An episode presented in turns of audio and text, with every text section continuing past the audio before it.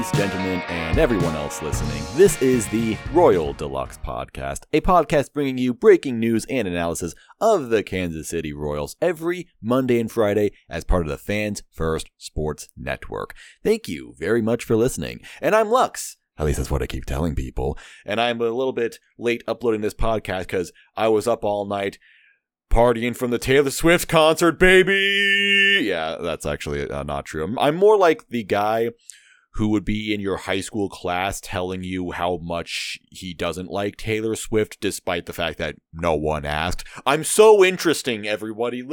Check out my Rate Your Music account, okay? It's really cool. Anyway, this is where I typically plug the social medias. However, that is all kind of up in the air at the moment because I don't know, people want to move to another Twitter or something, even though the other Twitter is like way worse. I signed up for it, but it's, eh, you have to have an Instagram account, and Instagram is really weird. I've tried making an Insta- eh, Instagram account before, and I used it for a while, and then I got banned for literally no reason. I promise you I did not do anything. I, I know that I'm not the best person in the world, but I really did not do anything. They just banned me for no reason. So I made another account, and that has been fine so far, but then I also kind of do some other stuff where it's like, I have to separate my own quote unquote real life stuff with the kind of weird degenerate anime kind of stuff that I have going on. So I have another account and it's freaking complicated. Okay. Why do we have to do this? I don't like moving social media. Why can't we just be in one place and live with that forever? I hate you, Elon Musk! So for the time being, let's just continue using Twitter at Royal Deluxe Pod. That's the podcast Twitter. And at the MF and Casey. That's my Twitter. That's my personal Twitter where I post immaculate grid. It was a difficult one today.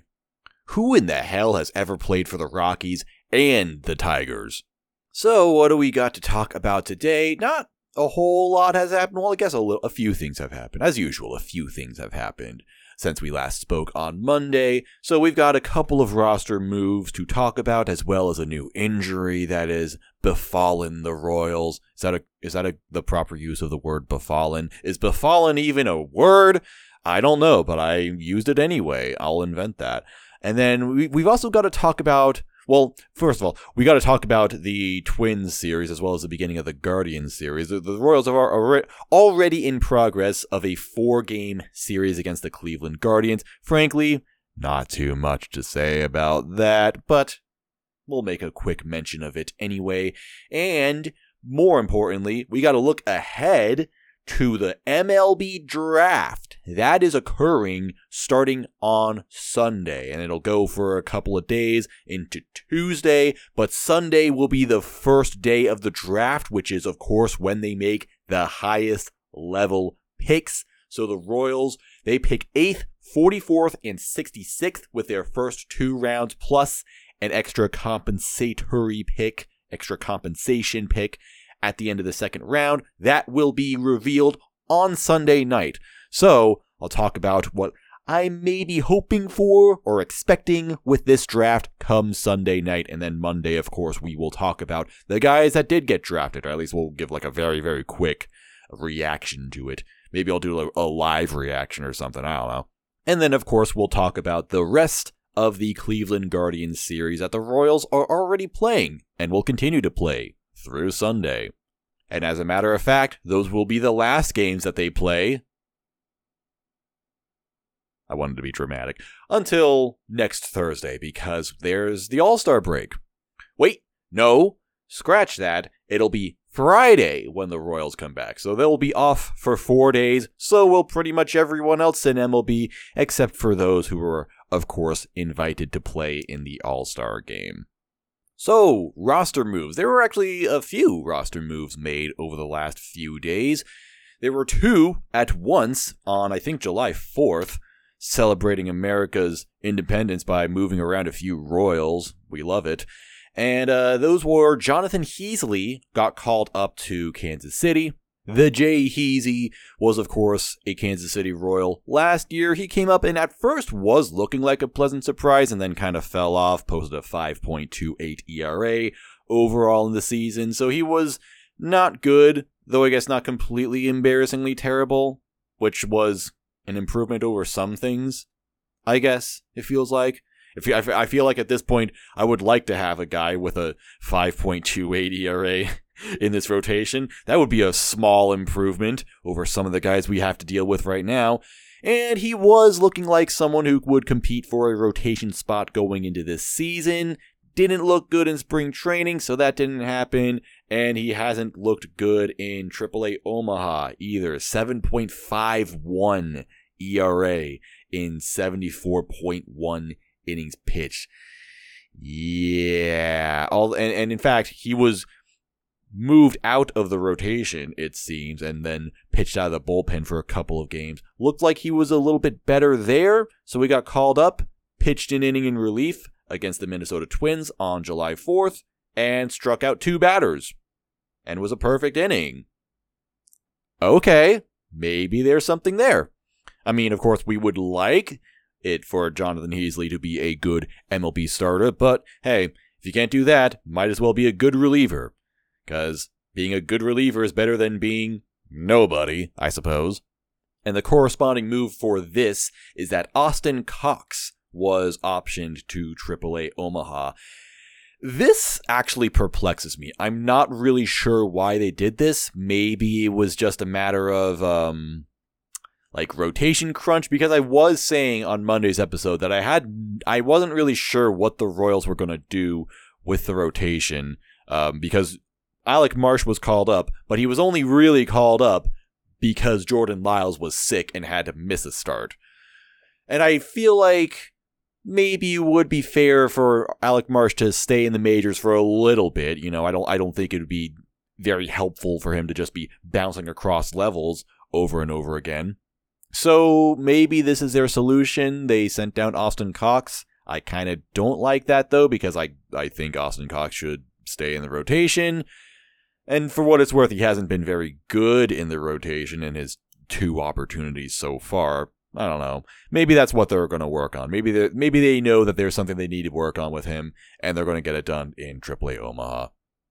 And also, the other move that was made on the same day is Michael Massey came back from the 15 or was it yeah i think it was a 15 day injured list he had a lacerated finger that also got infected i, I hear ooh not very good there and the corresponding move is that samad taylor was optioned to aaa omaha and this is unfortunate but i kind of get it uh, samad taylor was he, he he was great for the for his very first day in Kansas City. He had a walk off single won the game for us, and he hasn't really done much of anything since then, hitting 133 with a 270 on base. Yeah, um, unfortunately, we do need a little bit more right there. And also striking out a fair amount, 26% of the time. Even though it's only been a few games, it's only been 12 games, but still. So far, like that that one highlight that Samad Taylor has posted is the only highlight he's had in, in the majors so far. So it does unfortunately make sense to move him down, send him down to Omaha, and get a little bit more work done over there. Especially since we think that Michael Massey can be the legitimate second baseman, the starting second baseman of the future for this team. So then, a couple days after that, or maybe a day or two ago, another move was made. Zach Greinke was placed on the 15 day injured list with right shoulder tendonitis. He exited his start on when was this Wednesday? I think it was. Um, yeah, I think no, it was uh, it was Tuesday. My apologies. And um, yeah, Zach Greinke got injured. The kind of good news is that it wasn't a very serious injury. In fact, Q had said that it wouldn't even require an IL stint at first, like initially after the game. He's like, yeah, he's he's pretty much fine, but then they you know sent him on the injured list. And the other good news potentially is that this is pretty much the best possible time to go on the injured list because the team is going to have a four game break, a four day break next week. So really, this is only going to remove one or two starts from Zach Greinke this season. So hopefully this doesn't completely ruin the progress he was making towards 3,000 strikeouts. Hopefully, we can still get that this season. Although at the same time, I also feel like I feel like Zach is going to be one of those guys who just stops at like 2,990 or something. He'll be just short. He'll be just short of that mark, and then he'll be like, eh, whatever. I do kind of think that he's going to be retiring at the end of the season, unfortunately, just because the way he's pitching, the way he knows he's pitching, it just it just kind of seems like really might be time for this guy, and it's it's sad, admittedly. But we had a good run. Hey, maybe he'll come back from the injured list and it'll be like last year when he got injured, where, you know, he was looking not very good for a while and then he got he got injured and we were all freaking out like, oh my god, is is this the end of Zach Greinke's career? No. And then he came back and had a fantastic season for the rest of the time. Maybe that can happen again. Who knows? Stranger things have happened.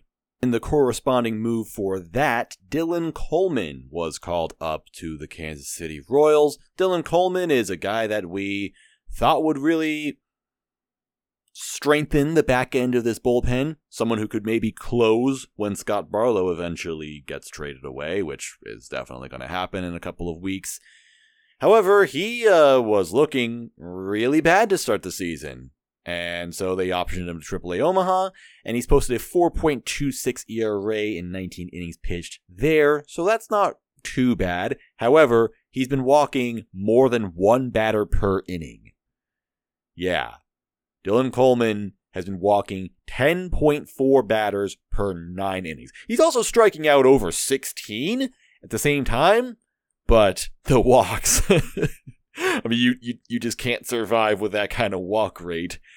Don't really know what the deal is there. Maybe the Royals think that this is that there's an improvement going on or something of the sort because his last few appearances in AAA, going back to June 13th, he's actually been okay. He he had one outing where he gave up three walks, and aside from that, uh, six outings and then two walks combined for all of those other ones. So it's kind of like one bad outing over the past month or so, and then the rest was fine. So maybe the Royals think that there's an improvement there.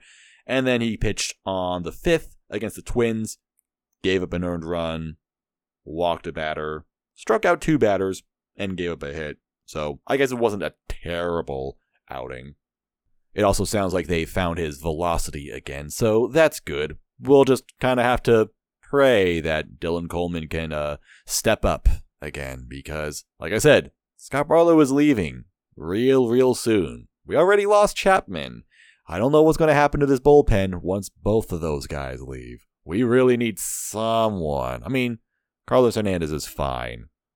But again, we need someone else. Taylor Clarke has been just terrible lately. But uh speaking of minor leaguers, Where in the world is Tucker Wade Bradley. Tucker Bradley actually got to play a lot this week. This is amazing. I've never seen this before. He got to play 6 games over the last week. Woo! He had 24 plate appearances and hit 208. With a with no walks, 5 strikeouts. Oh. But hey, on Sunday, and I said this when we when I was recording on Sunday that he hit a three-run home run on on that day, and also he had a triple somewhere else in the week, and also interestingly enough, a 222 BABIP. So you know what? I'm not worried at all. He, he that was just an unlucky week for him. I'm enjoying the power surge. Let's go, Tucker Bradley. Nah, he, he, he's fine. It, this wasn't a bad week. It was just unlucky. That's it. Oh, and also small side rant. Um, the uh, so usually when I do my mi- minor league scouting or whatever you want to call it for you know trade ideas, things like that, I go and read Fangraphs because Fangraphs I think has a combination of accessibility and in depthness that you don't really get anywhere else. Like MLB Pipeline's also good; it's very accessible. It's a free website, but I don't think they're as in depth. And other places like Baseball Prospectus and Baseball America are paywalled. So I don't really get those because I can only pay for so many monthly subscriptions at one time, everybody. Why does everybody need to have a monthly subscription? Anyway, finally, in July, Fangraphs posted their top prospects for the Kansas City Royals. I say in July, like I say this all sarcastically because that's supposed to be posted in the preseason. I don't know what's going on over there, but in any case, uh, they posted theirs for the Royals. No Tucker Bradley. Therefore, invalid list. I saw lots of people like complain, like, "Oh man, this is such a damning article about the Royals." No, it's an inaccurate article about the Royals. It doesn't even have Tucker Bradley on there. Okay, get out of here. Don't talk to me with that kind of nonsense. Also, Preston of Royals Review, aka at Royals Minors, posted an article about why the article kind of sucks. So go read that guy's sort of takedown on the article on Royals Review if you want to know more. But number one gripe, no Tucker Bradley. Just, just nonsense. Yeah. Rockapella, rock, rockapella, rockapella, rockin' it acapella. So the Royals, after a very, very good series against the Los Angeles Dodgers last weekend, promptly lost four games in a row. To the Minnesota Twins, they got swept in a three game series against them, including a complete game shutout by the hand of Pablo Lopez, which, for what it's worth, I did kind of say Twins have a really, really good rotation. And I was saying Pablo Lopez especially. I'm like, this guy's a 4.2 ERA. He does not pitch like a 4.2 ERA guy. Do not underestimate him. I suppose the Royals may have underestimated him because they decided to strike out 12 times against him. Four hits, no walks, 100 pitches. It was almost a Maddux. Or is it still a Maddux if it's 100 pitches? I thought a Maddux was less than 100 pitches. Hmm. Someone might want to correct me on this. Or fact checked. Fact checked. fact check me on that. It was just a bad series overall. The one game they were kind of close in was on Monday. It actually did look like the Royals had a good chance of winning three games in a row for the first time all season on July 3rd. And then Taylor Clarke came out to pitch, gave up five runs. Why has Taylor Clarke decided to just be that guy for this team? Like anything that is possibly going well with the Royals, it's like he is sent out to specifically ruin everything. We're like every, everyone's like, "Hey, Taylor Clarke, surprisingly great reliever this year. He could be a good trade piece." Nope. Yeah, I'm gonna have a 20 ERA just because y'all decided to say that. Okay, we're gonna win three games in a row for the first time this season. Nope. I'm gonna have the worst outing imaginable just to throw chances of that away. What did we do to you, man? Come on. Is it is it because I called you less sleepy Blake Snell? It was a compliment! Although he's not the only one who's seemingly trying to sabotage the Royals and trade value or something like that. Amir Garrett is back, and something exceedingly rare happened on Thursday. Jordan Lyles pitched a good game. What? And I'm not even saying, oh, he pitched a good game for Jordan Lyles. Jordan Lyles pitched five innings and gave up one run. He struck out five batters. Huh? Like, Nani? What is that? So it's like, oh, wow, Jordan Lyles actually pitched a, a good game. All we need is for the bullpen to, you know, just kind of lock this down. Although, for what it's worth, the Guardians have a really, really good bullpen. And we'll talk about that in a minute. But uh, still, small little success right there. And then Amir Garrett comes out and gives up four runs.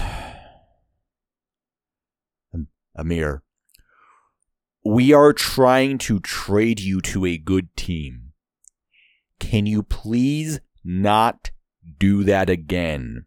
Look, buddy, I actually really appreciate you. I think you have been incredibly valuable to this team, to this clubhouse, and for those reasons, you deserve to play for a good team.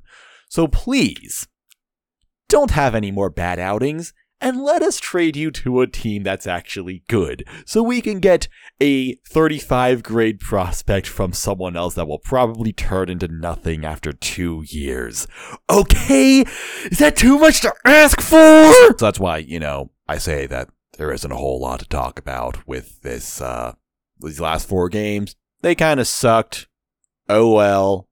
Let's move on and look ahead into the far future into a possible timeline where the Royals might be good, depending on what they do on Sunday.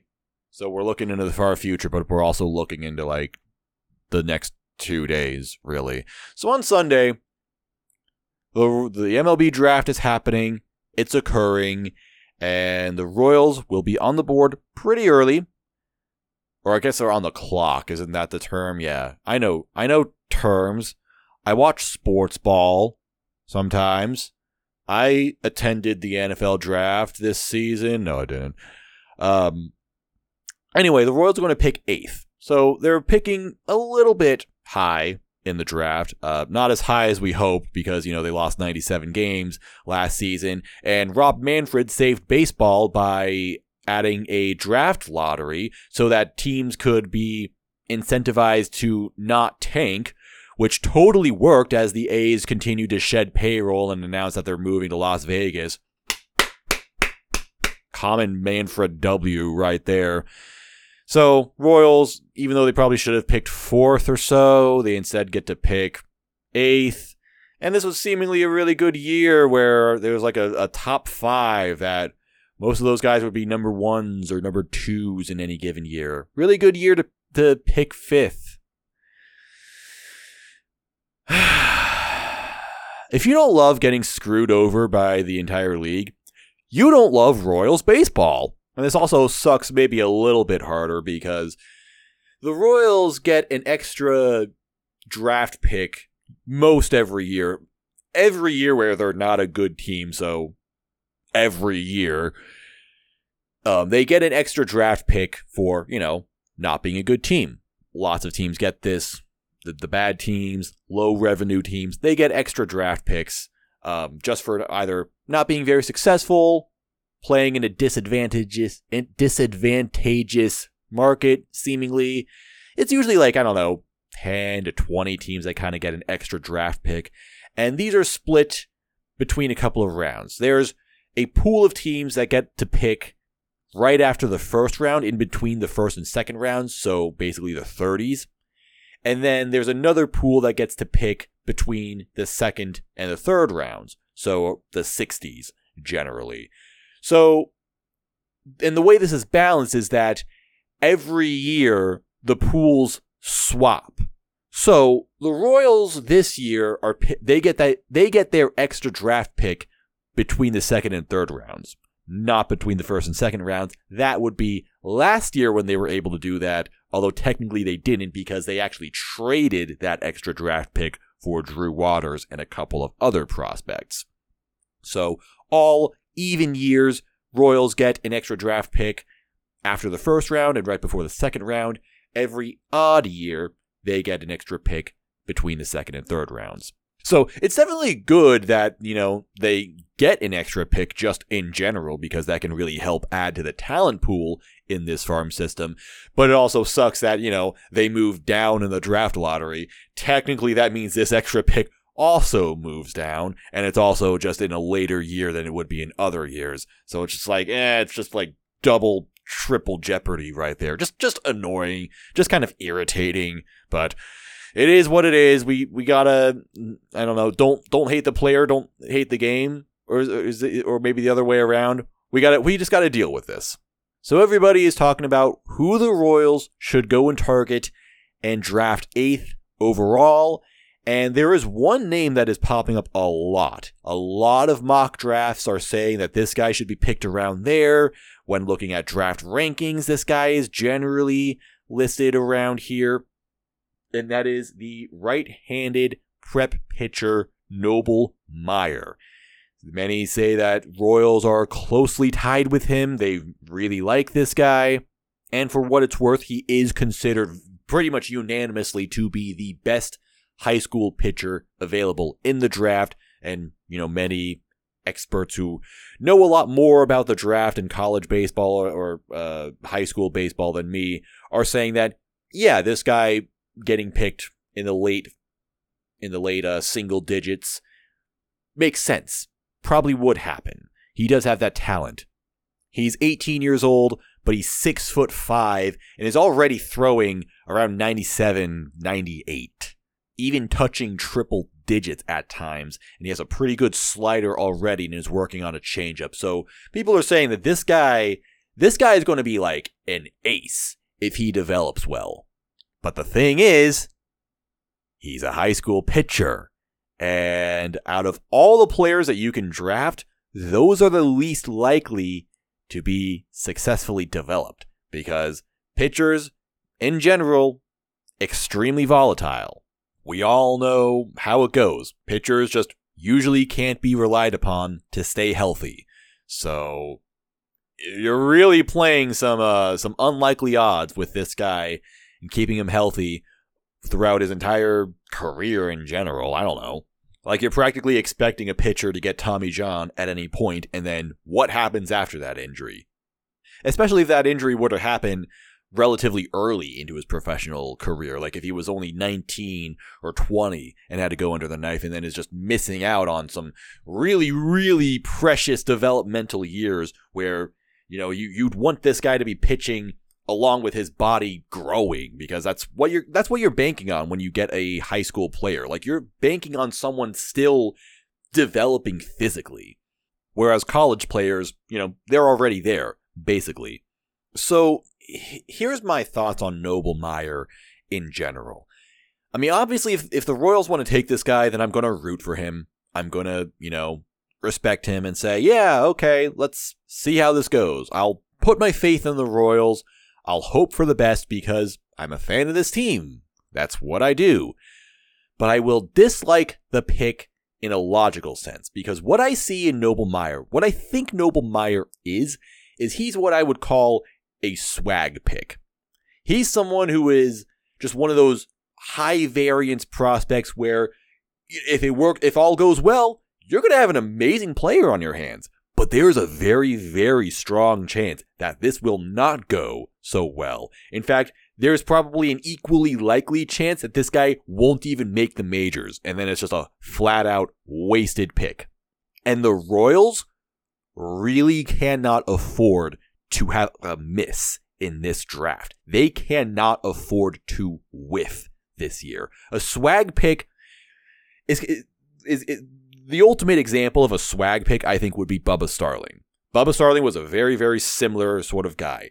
Everyone was like, okay, if this guy develops well, the Royals are going to have an MVP caliber player on their team. But if he doesn't, yeah, it's not going to be looking very good. However, that pick made sense in 2011 because the Royals at that point had basically the f- best farm system in the entire history of the world.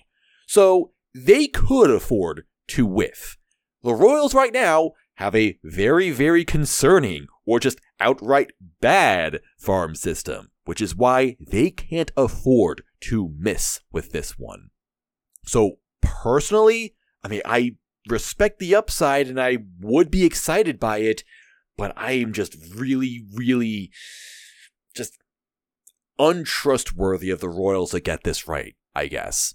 I think they need to play this draft a little more cautiously, maybe more conservatively, and get a lower variance guy. Just get a guy that you can feel confident in being a solid player at the MLB level. Maybe they won't be a, a top 20 prospect or anything, but they can still be solid. They'll be a guy that you want in your organization. Maybe they'll make a, the top 100 and be like ranked 85th or so. Nothing wrong with that.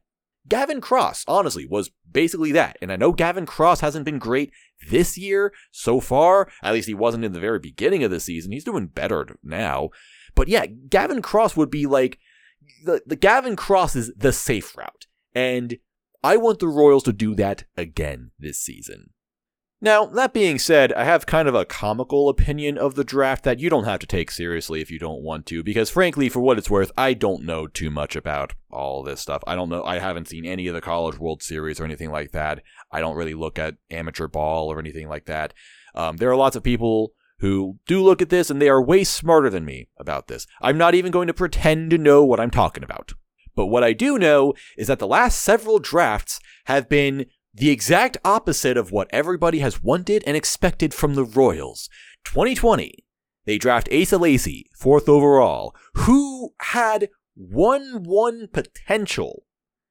Yeah, Asa Lacy was considered like Asa Lacy could have been drafted first overall, and no one would have thought it was weird. He was really that good, and he was expected to be no later than third. I think there was a top three in that draft with Spencer Torkelson. Um, what's that other guy's name? Heston K- Kjerstad, freaking weird ass name. Went to the Orioles second overall, and then Asa Lacy was the third guy.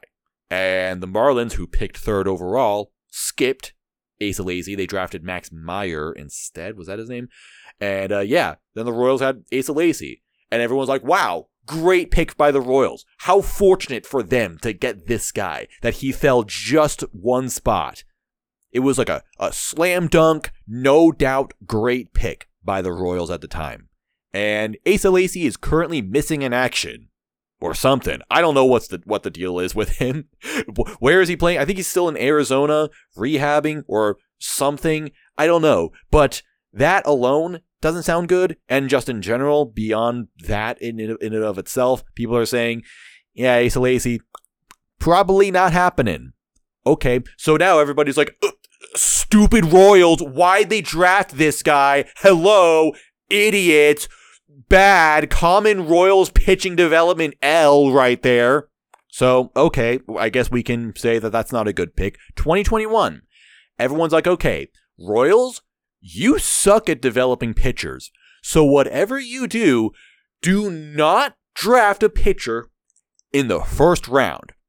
Draft literally anybody but a pitcher, especially a high school pitcher. That is literally the last thing you could do. If you draft a high school pitcher, that is the stupidest, worstest possible thing you can do as a franchise right now. Seventh overall pick, or was it ninth overall? They draft Frank Mozzicato, a high school pitcher. And man, I, I think the backlash wasn't too far off from when Wil Myers got traded. Like people were going, about to light cars on fire in the streets. People were freaking furious when Frank Mozzicato was drafted. Like, oh my god, what did we just freaking say? Why would you draft this guy? Do you do you hate us, Dayton Moore? Is that is that it? Are, are, are, is it is it because we made fun of the anti-porn seminar? Like, what is this? Why would you draft this guy? This this franchise is doomed. Never to never again to be relevant. Never again to be good. He should be fired instantly. He should be executed in the public square today for drafting a high school pitcher. Worst possible thing that could have happened to this franchise. And now Frank Mozzicato is probably our best prospect in the system. Okay. So I guess that pick was actually pretty good. 2022. Everyone's like, okay, there's a pretty good wealth of college bats in the draft, especially at number nine. There's basically like a top 15 that could all be college bats. It's like a it's like a smorgasbord, an all you can eat buffet of college bats at the top. Royals just Pick one and we'll all be happy. There's pretty much no wrong answer right here. So the Royals, they do exactly that. They draft Gavin Cross, a college bat, and everyone's like, oh, respectable pick. Pretty good. I like it. Good pick, Royals. And now this year, he gets off to a bad start. So once again, everyone's like, stupid Royals. Why'd you draft this guy? That was clearly the wrong move. Oh my god. Why can't you just draft a single? Why are you so bad at drafting? It is literally so easy to just draft a player. It's actually really not that easy. Why do you keep whiffing on these freaking first round picks? How are you so bad at this?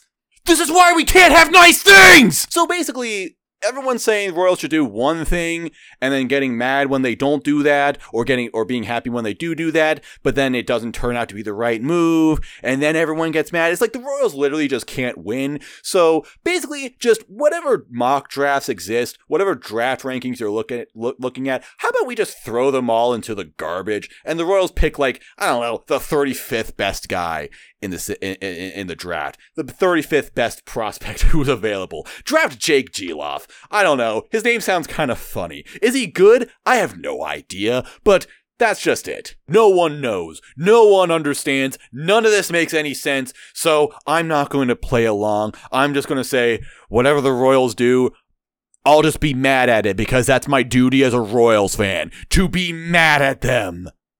Although Noble Meyer is a pretty cool name, so I'll enjoy that. So, whatever happens, we'll talk about this on Monday morning. And I had a total brain fart. All I need to say right now is that I'll move forward with the series against the Cleveland Guardians, the series that is already in progress.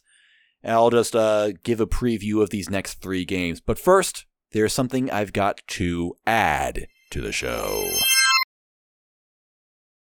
And we're back. Thank you very much for your patience. So the Royals are one game out of four in progress against the Cleveland Guardians. That sentence did not make any sense whatsoever. That word combination was a total disaster. Let me start over. The Royals are playing a four game series against the Cleveland Guardians. They have already lost the first game, because of course they did. These next three games, though, could be very interesting. So, who are the, the, Cleveland Guardians? Who is this team? Well, as a team, they are not hitting very well, which I guess is usually characteristic of Cleveland for what it's worth. They have an 89 weighted runs created plus. That is 25th in baseball. Their slash line as a team is 248, 313, 371. That batting average is 17th, so it's about average. And then the on base is meh, 22nd, pretty mediocre. That slugging percentage is 27th. They have hit 56 home runs as a team. That is not just the worst in baseball, but the 29th team is the Washington Nationals, who have 13 more than that. In fact, the Royals have 20 more home runs than the Guardians, and they're in 28th. So they are not only last in home runs, but they are significantly in dead last in home runs. In fact, actually, speaking of not hitting home runs, this team might this these this kind of stat might remind you of like I don't know the 2014 Royals or something like that because they only strike out 18.9% of the time. That is the second best in baseball. These guys do not like striking out. They also don't like taking walks. They only they only walk 8% of the time. That is the 25th lowest in baseball or 25th highest. It's bad. That's what I mean to say. So, yeah, pretty pretty interesting old school Ro- Royals stats right there. And yeah, as a matter of fact, their lineup is just uh J Ram and Josh Naylor and uh nobody. That's about it. Those are the only two like noteworthy hitters in their lineup. They're seeing major aggression from guys like Steven Kwan and Andres Gimenez, who were really good last season. I mean, they're still average bats, but they were like really good last season. So I think that's kind of why the Guardians in general are seen as, seen as a pretty disappointing team last season, even though they were a really surprising team last season. So are they actually a disappointing team? I mean, I personally didn't really expect them to be all that good. I expected the regression from some of those hitters, so I don't know. Anyway, while the Guardians are not known to be a good hitting team, they are always known to be a good pitching team, and as a matter of fact, they are a good pitching team. 3.86 ERA as a team that is seventh in baseball. But interestingly enough, their rotation isn't all that great. 15th overall with a 4.35 ERA. But their bullpen is fantastic. 3.12 ERA. That is second in baseball. Just just all across the board. Like they've I feel like they have eight good relievers. Emmanuel Clay uh, Clase, that's actually his name. Uh, despite the fact that he's having a down year, he has a 3.5 ERA. He used to have like a like the past two seasons he had like a 1.2 ERA. So he's like actually not that good compared to the past, but still the rest of the bullpen is just great. Trevor Stephan, guy I've never heard of, but he's good. Eli Morgan, guy I've never heard of, but he has a 1.7 ERA. Also, shout out to um Xzavion Curry. X Z A V I O N is how you spell that first name. Someone's parents were really into deviant art or something like that because that is the most chaotic name that I've ever seen. But he's also really good. Nick Sandlin, Enyel de los Santos, Sam Hentges, like they, literally no bad relievers in this bullpen whatsoever. Um, but interestingly enough, the pitching is really good despite not having good stats, good metrics, if that's what how you want to put it. They only strike out 7.83 batters per nine innings. That is worse than the Royals. They're 28th overall in that category, but they do walk only a few guys, 3.07 per nine innings. That is 11th, so that's pretty good. And also, they don't give up home runs very often, 1.03 per nine innings. That is the fifth best in baseball. But interestingly, their expected fielding independent pitching is 4.45. So that is significantly higher than their actual ERA. So they might be overperforming a little bit. We'll have to see if that uh if that's something that shows up, if that's any manner of importance over this weekend. So on Friday, Guardians are going to send out Aaron Civale, pitcher with a 6.92 ERA in 8 starts, 45.2 innings pitched, and he kind of defines this the whole pitching staff of the Guardians right now. 6.9 strikeouts per 9, 3.2 walks per 9, so not getting a lot of guys out with the with the with the strikeout. But also not giving up the long ball, 0.8 home runs per 9, and also not just getting hit in general, 7.5 hits per 9. So he doesn't get hit very often, he doesn't get very, hit very hard, and he doesn't get barreled up very often. He just knows how to get around hitters. Four seamer, cutter, sinker, curveball, slider, split finger. This guy has a lot of freaking pitches, even if the last two are only thrown about 7% of the time. Still, he's got he's got some weapons. And he knows what to do with them because his fastball doesn't move very fast, but it has but it has a lot of spin. That's the kind of thing that that defines this guy. He's a big spinny guy. But let it be known that he has a 3.99 expected ERA. Yeah, his expected ERA is a, o- over a full point higher than his actual ERA. Opponents are only hitting 224 against him, but the expected batting average is 257. So, hopefully the Royals don't look completely overmatched against him. Hopefully they can find a hole in this guy's uh I feel like I was trying to say something with that, but you know what? I'm going to give up on that. Royals meanwhile are going to send out Daniel Lynch 4.14 ERA in 7 starts, 41.1 innings pitched. He's only given up 4 earned runs over his last 3 starts, which is 18 innings pitched. And uh, I wrote this down. This isn't special, but I just think it's like really exciting. He has a whip of 1.234. Let's freaking go! I mean, that's not particularly good, but it's it's funny, so I enjoy it. And what's really interesting about Daniel Lynch is that this season so far, he has not seen a lot of lefty bats.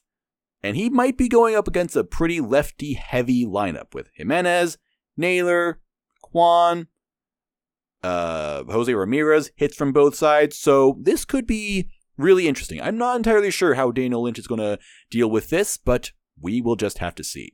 And then on Saturday, July 8th, Gavin Williams will be the, the starter for Cleveland. He's a right handed pitcher with three starts so far in his entire MLB career 3.79 ERA, 19 innings pitched.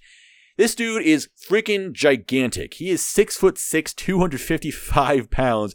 He was a he is he was a 23rd overall pick in 2021. So far, um, going in or not so far, going into the season, he was a 20th ranked prospect by Baseball America, and others had had him pretty high up in their top 100s, but this is the highest ranking that I saw. He's got a guy with a fastball, slider, curveball, and changeup that all grade out well. He sits in the mid to upper 90s with command and can even touch 101. So, interesting. A little scary. Numbers don't really mean too much against this guy right now, but he does, he's definitely going to be a guy that uh, should give the Royals some trouble. And then meanwhile, the Royals are going to send out Brady Singer and his 5.52 ERA in 17 starts 89.2 innings pitched.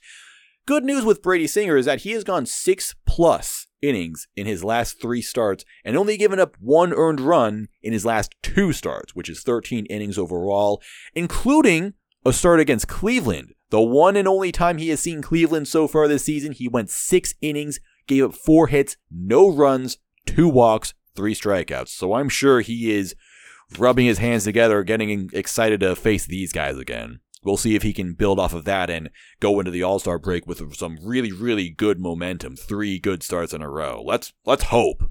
And then on Sunday, Royals are going to see Shane Bieber, one of the most interesting pitchers in the league right now. He has a 3.66 ERA in 18 starts, 110.2 innings pitched. He is a workhorse guy. He, he threw exactly 200 innings last season.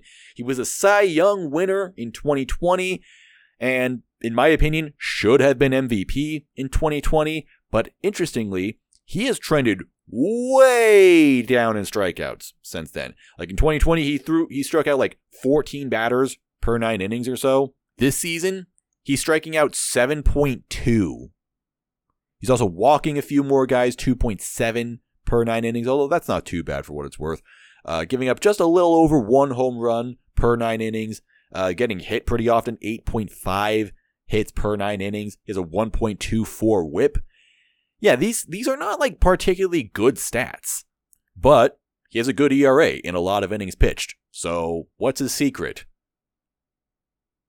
I actually don't know if he has a secret. You go to his StatCast page, it is blue as hell.